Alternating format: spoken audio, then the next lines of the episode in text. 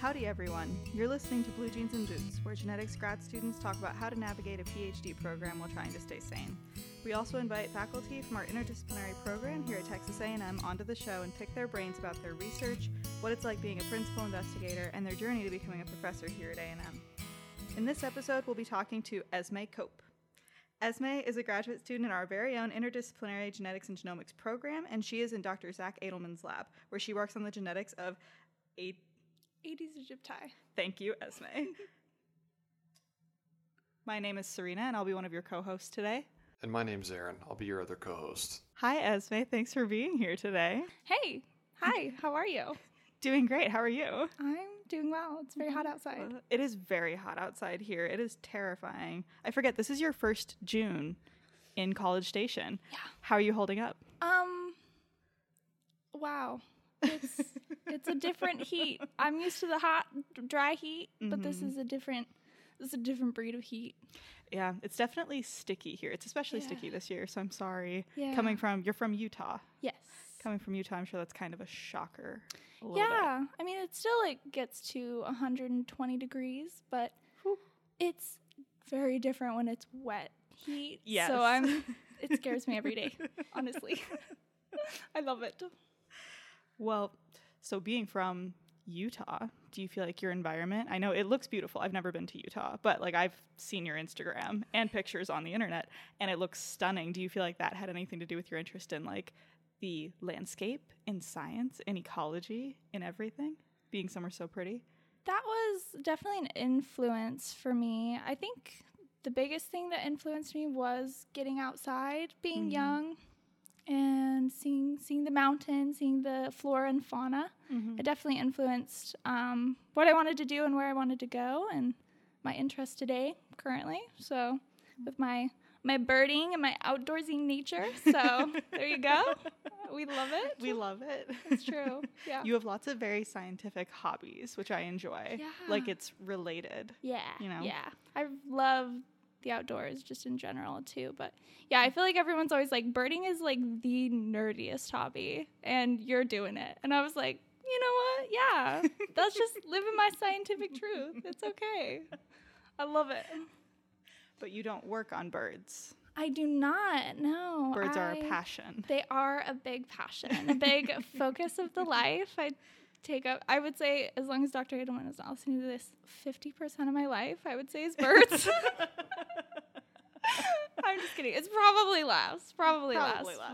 But yeah, definitely a big, big focus in my life. But Mhm. so is mosquitoes. So, So mosquitoes. Tell us a little bit about the mosquitoes, Esme. This is not your first rodeo with mosquitoes in graduate school either. no, yeah. So during my undergrad, I worked in Culex quinquefasciatus, which is a mosquito. Um, it is it carries different diseases as well. So um, when I went to grad school, I was like, I want to continue working in mosquitoes. I really liked it. I was doing more of an ecologically focused project during my undergrad. Mhm. So, um, but now I'm moving more into like the medical um, vector kind of like control of mosquito rather Mhm. than like the ecological, seeing like the distribution and things like that. So that's what I'm doing. That's pretty cool. Yeah. What are the differences, do you know, between the mosquito you're working on now versus the one you worked on during undergrad? Yeah. So the the main differences is of course like phenotypic differences. Um, Mhm. the Aedes aegypti, their distribution is different. They're more of a tropical mosquito. Okay. Um, and then the Culex, they are usually further north, okay. um, depending on which species that you see. Um, but with Aedes aegypti, they are vectors for Zika and dengue and chikungunya, Mhm. things like that. And then um, the Culex quinquefasciatus, they're vectors for um, West Nile virus. So that's Oh, one of the, the main differences between the two. Okay. Yeah. Wow. Yeah. That's so impressive. I'm just impressed that you can say that name so fast, honestly. I would trip over it every time, I think. there is so much discourse though because like some of them some people in the vector world say like kinky fasciatus and some people say quinca fascia i don't know i just say quink fasciatus because that's my consensus here so what fueled the transition for you between looking at mosquitoes from an ecological perspective versus like almost more of a human centered perspective? Yeah, I think really knowing that that's the direction the world is kind of going in, especially with Mhm. urbanization and um, just looking at career opportunities, really is a big one. Yeah. Um, and there's not a lot of, there's not as many ecologically focused projects out there um, in regards to like insects and things like that. I think eventually I want to go into like conservation of insects. But hmm. right now, I think focusing on a more human centered is really like, it's more eye catching. Yeah. You know what I mean? I feel like mm-hmm. people are more drawn to people focused things. so that's just, I think, the main driver. Hence the funding for the NIH compared to other fields, I think. Exactly, exactly. It's very, it's very evident, unfortunately. But yeah. How would you describe? We're talking sort of about the transition between obviously mosquito to mosquito, but different types and different focuses. How would you describe your sort of overall scientific journey so far in your career? That's a good one. Um, so when I started undergrad, I was very unfocused and I really didn't care at all. It was really just like a fun experience. It was like a good fun time. Um, but by the time I had switched my majors twice and I transitioned Oh, wow. schools, I finally found my passion in biology. Um, I always thought that I was not smart enough for biology, and so I really struggled in kind of like finding my way and finding where I was supposed to be and things like that. Um, but then once I started my research with the Culex project, that's when I really figured out that like I am capable of doing mm-hmm. smart things, and that's kind of like where I started. And mm-hmm. then applying to grad school was kind of not on my own volition. Out of my own volition, it really wasn't. Um, so my advisor during undergrad, he told me that basically just like inspired me to do it because he was mm-hmm. like, "You are the most capable student we have at this school. Um, I really think that you can go ahead and like go to grad school and you can do great things. Um, you really just need to focus and put your mind to it, and then you can do it." So he was really the the catalyst for for me going to grad school. So That's so nice. I feel like that's the advisor that we all needed in undergrad, someone to encourage. And especially, you said that you weren't sure if you were smart enough for or that's what you felt like at the beginning, trying to figure out what your passion was going to be. And I feel like that's exactly the kind of encouragement that students, especially students that haven't had that encouragement before, need to hear in order to take take the plunge. You yeah, know. yeah, exactly. And I think it's so important for advisors, especially to, you know, correct and do all the things that they do, but Mm-hmm. also inspire and make sure that like your students are involved and are are Mm-hmm. excited about science and wanting to move forward. Because I feel like I have seen oftentimes where that's not happening, and so I think it's just. It was very fundamental for me, so I really hope that other advisors can do that for their students as well. If you look back to undergrad or maybe even before that when you were a kid, are there any scientists that were really inspiring to you? Steve Irwin. I know he's not a scientist, but he's an ecologist, and I really it stuck out to me so much, like his just his courage, you know, and like Oh, how yeah, he was could so just- brave. Yes, exactly. Definitely. Just go out and wrestle crocodiles. Not that I would ever do that ever, but it was just so it was just so inspiring for me to see like someone go out and be just passionate about something that they love Yeah. so much and and he was a conservationist you know he was always was advocating for for those sorts of things so i think he was very fundamental to the field and everybody knows him you know he's a Yeah, I think household so, and- name And he even predated, you know, people have YouTube channels today, but he Yeah. wa he did that. He was a pioneer even before that, Yeah, which was yeah. really cool. he was he was So your undergraduate mentor was really integral to your decision to go to graduate school.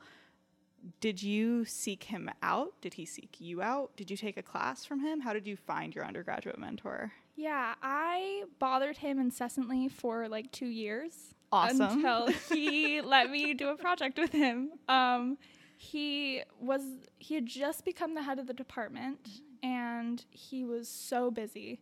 And after I think it was about two years of me just begging him to do anything, any project whatsoever, because I come from a really small university, so there were only two options for me to do research. It was either do herps or mosquitoes. Oh wow. Um, he also does some cancer stuff, but I wasn't at the time really interested in that. So I just promised him that I would not be bothersome and I would just like do research and I would just do most of it on my own and then he finally let me do it. So oh wow. yeah, but I it was great because I was able to partner with the mosquito abatement.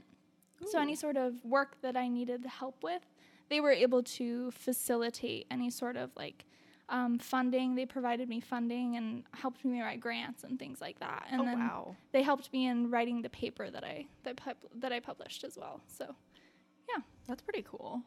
What was your paper about? yeah, so I just published my undergraduate research. Um, it was as I think I published as my thesis technically, um, but it was a spatiotemporal distribution of the Culex pipiens quinquefasciatus complex throughout the state of Utah. So Wow. Yeah. So I just partnered with like I think it was 11 districts throughout the state of Utah that spanned from northern Utah to southern Utah, and then we just did transect lines and we mm-hmm. collected mosquitoes of from the complex. So the two species that interbreed is a complex. And then I basically identified which was present, and then we constructed GIS mapping of the entire spatiotemporal distribution. Then we did it over the course of, I did it for two years. Mm-hmm. And then I also took museum specimens that spanned roughly 10 years. So Oh, we wow. had like a good, a good distribution of time for mm-hmm. that. So yeah, it was really hard and fun. I feel like that's what all good science is hard and fun. yes, exactly. I'm curious with, especially with insects, like tracking the numbers and estimating the numbers. How is that actually done? So you do it by hand. Oh, literally Yeah. by hand. Yes, yeah. Okay. So we use CO2 light traps out in the field. Um, different abatements do different things, but generally you use CO2 light trapping. And however many you collect, you then take and then you just freeze them, take them out, and then you count all of them individually by hand. Okay. So And what are what are the most problematic species here in the states? Oh.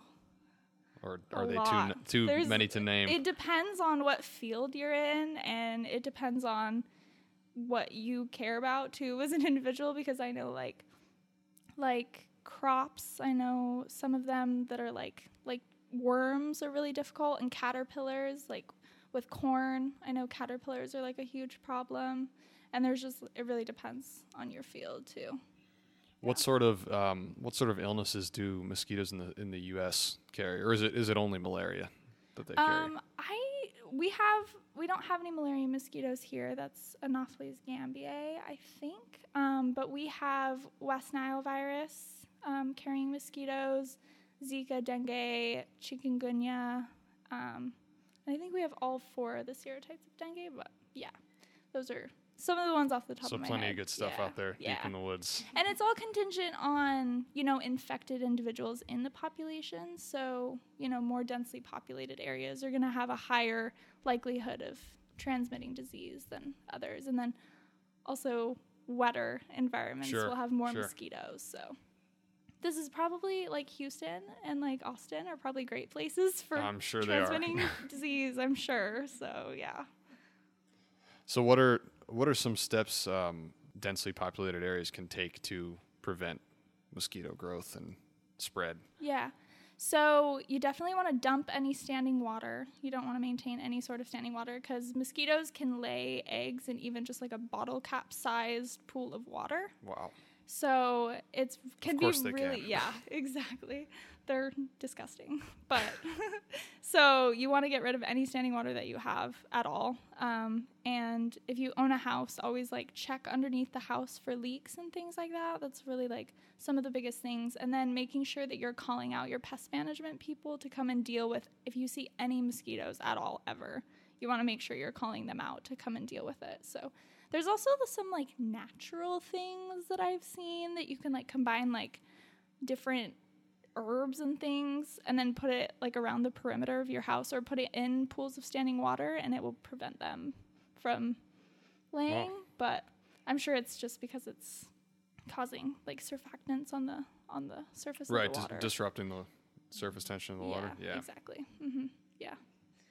I've always wondered this, and I, I probably could look it up, but I just haven't. And you're here, so I'm going to ask you um, what role do insects play in the ecosystem? Oh, it's so important. Really? It's so important. Yeah, because you know, birds are insectivores. Mhm. There's so many birds that if we didn't have insects, they would all just die immediately. And that's actually a big problem that we're facing today Mm-hmm. is that as certain pest populations are increasing, um, there's issues with um, population dynamics because um, as other sorts of insects go extinct, um, there are like certain birds and reptiles and fish that rely on that insect specifically Mm-hmm. to live and survive because they eat it. Um, so really, insects are like integral to our whole entire ecosystem, Yeah. honestly. And there's also pollinators that are so important. Right. Exactly. So there's just they're so important, and I love bugs. yes. How do we balance, do you think, controlling the mosquito population and keeping them from spreading disease, but also not disrupting the ecosystem like the birds and the fish and everything that needs them? I think it's hard because, um, like in our lab, what we do is we are trying to just control the populations Mhm. so it's not high enough that there will be a lot of disease transmission. So Okay. it's not that we want to necessarily wipe out all mosquitoes, it's just control the population levels um, so that the likelihood of transmitting disease is lower. Um, and also, one of the, the girls in my lab, she's working on a really cool project where she is trying to engineer mosquitoes that can't transmit the disease. Oh, that'd be so, awesome. yeah, exactly. Yeah. So any of the ones that are infected with the disease, they die upon the infection. So that would be something that would be really important because we could only have mosquitoes in the population that are not transmitting disease. Mhm. So Yeah. I think it would be a great. It's just a good idea, and there's so many different ways that you can go about um, controlling the disease population Mm-hmm. um, that I think is just very worth studying. It's very interesting. How are mosquitoes as far as a model organism goes? Are they easy to work with? Not particularly. Okay. Um, I work in the sex determination pathway, and in mosquitoes, really, it's not flushed out at all, the molecular mechanisms. Um, there are certain par- portions of it that are, but a lot of it still is like really just unknown. Um, and Drosophila are technically the model organism for mosquitoes, but Right. there's so many things that are not conserved between Drosophila and mosquitoes I'm that sure.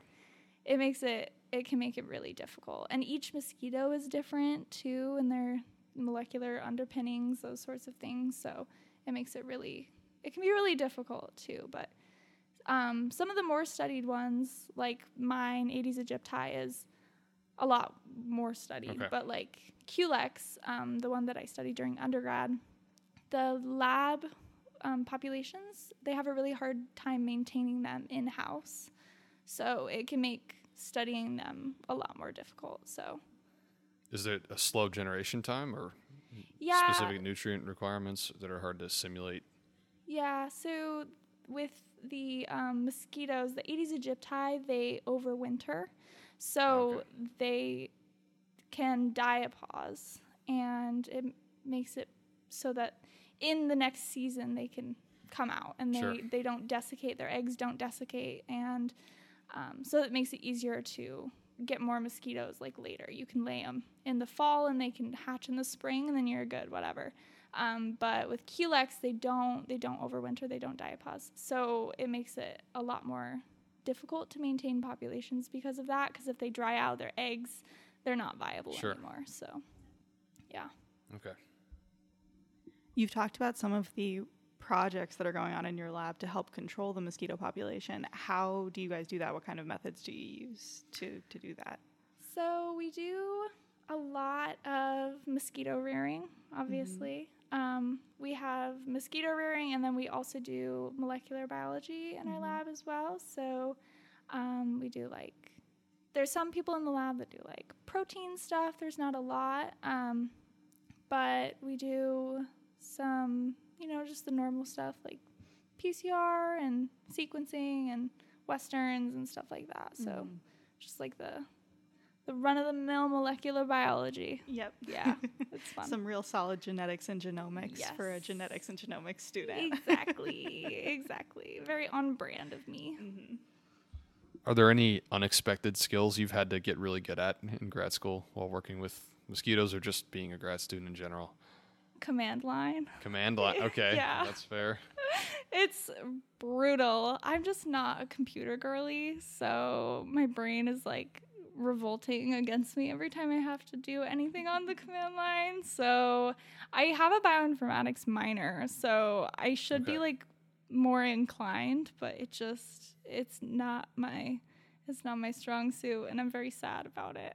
Well, I hate to admit it, but ChatGPT is actually a very good place to start. I've Yeah. I've been annoyingly uh, yet happily surprised at how Oh, yeah. good it is at helping me with code. yeah, I use it for other stuff, but I haven't tried it with code, so maybe I'll have to start doing that. It's worth it. Yeah. Like free plug. Yeah, Okay. definitely. Not that they need it. It's so popular now. exactly. So Esme, what do you want to be when you grow up? Oh, good question. I feel like I'm in fifth grade again. Oh my god. Um, that's a great question. I would like to be everything. If I feel that. physically possible. Yeah. Yeah, I really would. I go. I feel like every single day I go between like wanting to be like an undergraduate research advisor. Mhm. Um, not. I don't really want to teach, but I know it's like yeah, gotta. So. Mhm. I really like the idea of like doing what my advisor did for me, like Yeah. you know, getting me out into the scientific world and just making me feel like I am actually smart and Mhm. like doing that for some of the underprivileged students that I had gone to school with and I've seen be able to flourish and go on to do great things. But I also am interested in doing like conservation with Mhm. either insects or birds, um, something like that. I've definitely been leaning a lot towards insect conservation because it's not as talked about, Mhm. um, and it's very important to the to the ecosystem still. And then I am also interested in doing science policy. Mhm. So a lot of different things. Literally Yeah, literally everything. literally everything. Well, and kind of the nice thing about if you go into insect conservation is the insects feed the birds. So then you're kind of helping the birds. Yeah, and there's a lot of I've been reading about all these projects where like the two just intersect like so Mhm. beautifully, you know. So I'm like, maybe that, maybe that. everything. Plus, I feel like having some sort of a, a background or at least an interest in science policy is so important when you go into conservation because it's one thing to care very deeply about the ecosystem, but it's another thing to be able to put policies into effect that actually help the ecosystem. Yes, exactly, exactly. Yeah, and that's like the sect that I would want to be in as well. Mhm. So I think it it would be really great to maybe get like a background either in one or the other and then move into that that Yeah. field. So I think it would be good, but Yeah. I got a few years. So I think a lot of um, focus is on little, you know, like mammals that are endangered, critically endangered, which uh, of course is obvi- very important. Um, are there any, you know, lesser known insect populations that are critical to the ecosystem that you're aware of that you think people should know about? Or maybe just the bees. Everyone should just focus on saving the bees. I know it's the bees. I was gonna say, I know there's a species of moth in. There's actually a lot in Brazil that are critical for the potoo, which is a type of bird. Um, their conservation, they're critically endangered as well.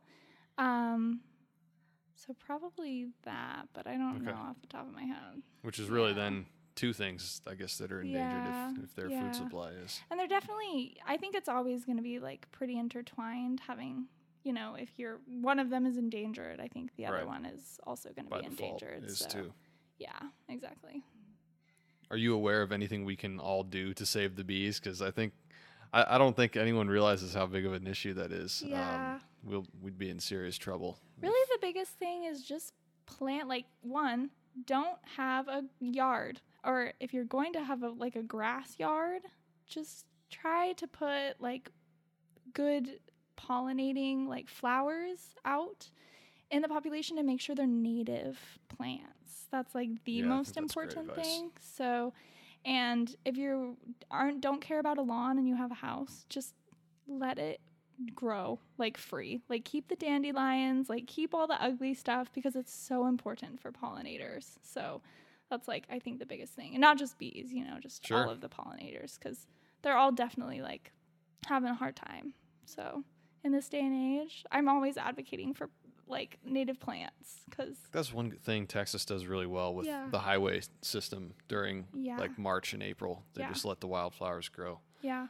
I'm glad you said I have I have a personal loathing for lawn maintenance anyway, so I'm glad to hear that. exactly, Exactly. That's the right move ecologically. exactly. So I love it.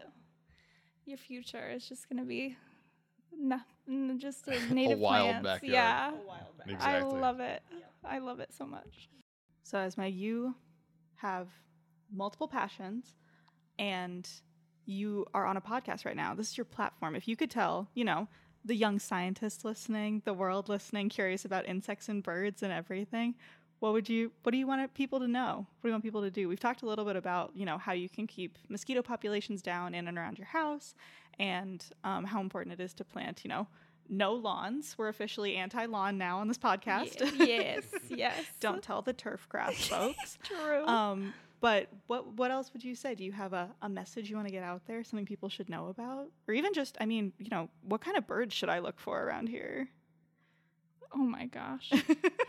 well, Is that too open ended? that is very open ended. Honestly, both of these questions are so open ended. Oh my goodness. Well, I think the biggest thing is just like with conservation, I think it can be hard because a lot of people get so caught up in like the little details, like Mm-hmm. the forks and the and the straws and it's like those are not the things that matter. I really think that like knowing where you're buying things from and Yeah. what kind of sourcing they do is something that's very important. Um, and if you are wanting to implement these sort of values, I think looking for companies that are supporting your values as well is something that's really important. It can be really hard because not all of them are super transparent about what they do Mhm. and where they source things, you know, and stuff like that. But just trying your best. It really doesn't take a lot of energy or effort, but um, really just like supporting those sorts of businesses is what's really important and not supporting the big the big companies I think is also probably a big one. I know it's a little controversial, but uh, that's okay. And I think also like just knowing that what every little thing that you do does make a difference. I know it's like in the end, honestly, it probably doesn't, but just like knowing that your small steps you're taking are working towards a bigger goal to, Mm-hmm. you know, help uh, hopefully save the planet eventually. Yeah. So, yeah, at least preserve what we have left, I guess. So, just a little cynical, but Are there any little things you've implemented into your life in the past few years that you do as a daily routine for yeah. conservation? I think I've been doing this for I don't even know how long. I started doing this with like my mom. So we started doing the non-plastic bags. So we started using right. um, the reusable bags, which is honestly they're so much better because they're so I much agree. bigger. Yeah, they hold way more. exactly. And th- then they like don't break and they're not like stupid and whatever. And then you have a million plastic bags in your house and it's so annoying. So I think that's like one of the biggest things. And then also just like sourcing from the correct Sure. places. And I've kind of tried to boycott some of like the bigger companies too, um, not giving them a free plug. But there we go. we all know we all know them but um, some of those and then i also try to use like reusable silverware so i have a reusable silverware thing that i take with me um, everywhere i go and then whenever i go out to eat and i know i'm going to have leftovers i'll just bring like my own tupperware with me if i know i'm going to be taking it so it's the little things i think yeah, I think I think they add up if enough Yeah. people hop on the train. yeah exactly I think One it's thing I have implemented is taking cold showers, not using hot Ugh. water. But I don't think that is going to be very popular. I I did that in high school when I was like super dedicated, but girl, not anymore. I cannot do that. I cannot that's do that. that's all right. That's Um, rough. are there any I guess are there any places in Texas or just even in the U.S. in general that you would recommend people visit if they care about you know wildlife conservation, nature? Um, well, I think supporting like wildlife refuges is something that's really important. Um, and that ties back into like birding and things like that. It's like there's so many bird sanctuaries and like wildlife refuges. I just went to one yesterday in Houston. It's called um, Sheldon Lake, I think, Wildlife Refuge. Um, so just supporting like your national parks and these refuges as well is something that's very important. And then you can also like go and visit these places and they'll like teach you about the wildlife which is like super cool. So i think it's really important. And there's also like i know there's the parks project where they can um, they donate to um, conservation and things like that for the national parks. So that's also one that's really good. Do you have any advice for our listeners who might be um, in college or even in high school about getting involved in science, or maybe they're if they're intimidated by um, starting with science. Do you have any thoughts on some steps they can take to, you know, build their confidence? Yeah. Um, bother people incessantly. Right. Repeated emails. Yes, exactly. That's because I, I was so scared. I was so terrified, but I was so like dedicated because I knew that I needed to do research in order to get anywhere and decide what I wanted to do and what I wanted to be.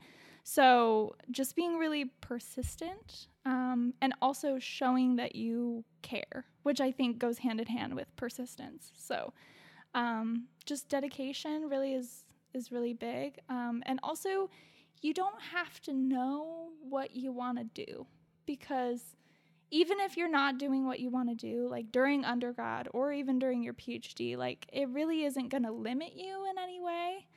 So just making sure that you keep that in mind because I think I got so caught up in the details when I was in undergrad and I was like, well, if I don't do this thing, then I can't do this other thing in the future. And it's like, it really doesn't matter. It's not about what you did, like of what organism you worked on. It's really about like what what you learned and like how you how you went about solving your problems right. and and things transferable like skills. Yeah, exactly, yeah. exactly. Yeah. So, Esme, you just finished your first year of graduate school, and we have an incoming cohort that is starting to think about, you know, moving down to College Station. They're about to start their first year. You're going to be a second year. Yeah what advice would you give to them? Because obviously they all listen to this podcast and they're about yes. to go start their rotations, look for advisors, think about what kind of science they want to spend the next few years of their life on. What would you have told yourself? What would you think they would need to know? Start early. I know that nobody wants to hear that. And I feel like everyone always says, like, don't start early. But I wish I would have started earlier sometimes. Mm-hmm. Um, there was like, a lot of time where I could have, like before I came in to graduate school, where I could have just looked at professors and like read mm-hmm. some of the stuff. And I definitely did, but not to the extent that I wished I would have. Mm-hmm. Um, so, really just doing like research before and then making sure that you know what you're getting into. Like, talk to grad students in the program, talk to faculty, talk to a lot of faculty and a lot of grad students to yeah. make sure that you know what you're getting yourself into. Mm-hmm. if you are going thinking of joining a certain lab or going in a certain direction um, i think that's just so important is like talking to people. Yeah. Yeah.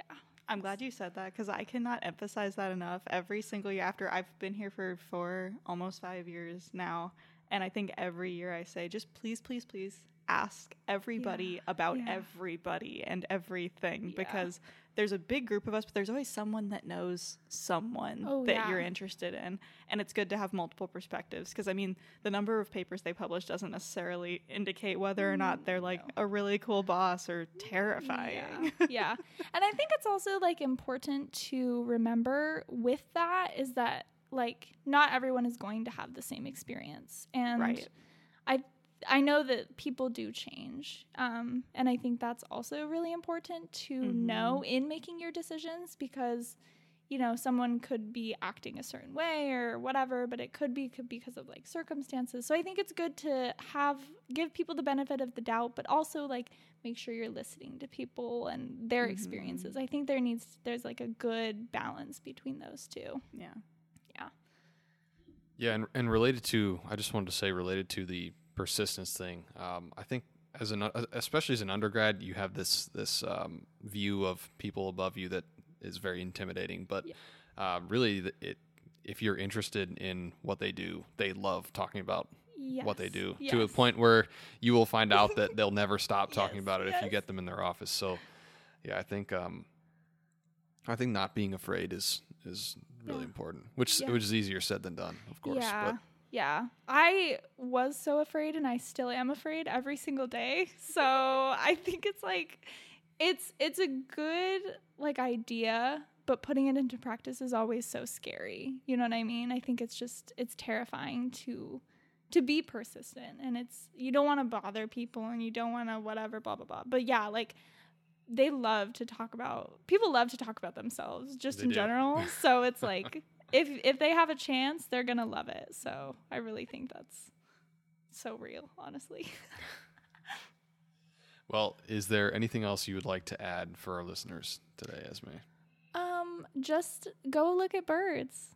We Fantastic. love we love birds and look at stop being afraid of insects. Why is everybody so scared of bugs? That's so crazy. I was gonna say Esme's talking about how she was afraid of people, but she is literally the bravest person I've ever seen. This woman will pick up anything that crawls, jumps, yeah. buzzes, Yeah. literally any of it. And I am so afraid of so many of them. So I admire it. If Esme says to pick up bugs, who knows? Maybe I'll go pick up a bug. Go pick no up a bug. promises, but I'll consider it. You're not even scared of bugs either. I'll be like, look at that cool bug, and you're like, nice. Girl, if it's on the ground, it's fine. when I pick it up, I'm like, ooh, it's on me. I don't know. That's- That's, that's- why I that's admire you. It's brave. That's valid. That's very valid. No, I know. I think just go look at your local birds, support your pollinators, and be good. Be a good human. Well, I think that's a great way to end. So, today's episode was hosted by Aaron and Serina DeSalvio. This podcast is brought to you by the Texas A&M University Interdisciplinary Graduate Program in Genetics and Genomics. If you have any questions about our program here at A&M, please feel free to reach us at bluegenesandboots at gmail.com. You can also find us on Facebook, Instagram, and Twitter at Genetics Podcast. Thank you for listening. We hope you'll tune in next time.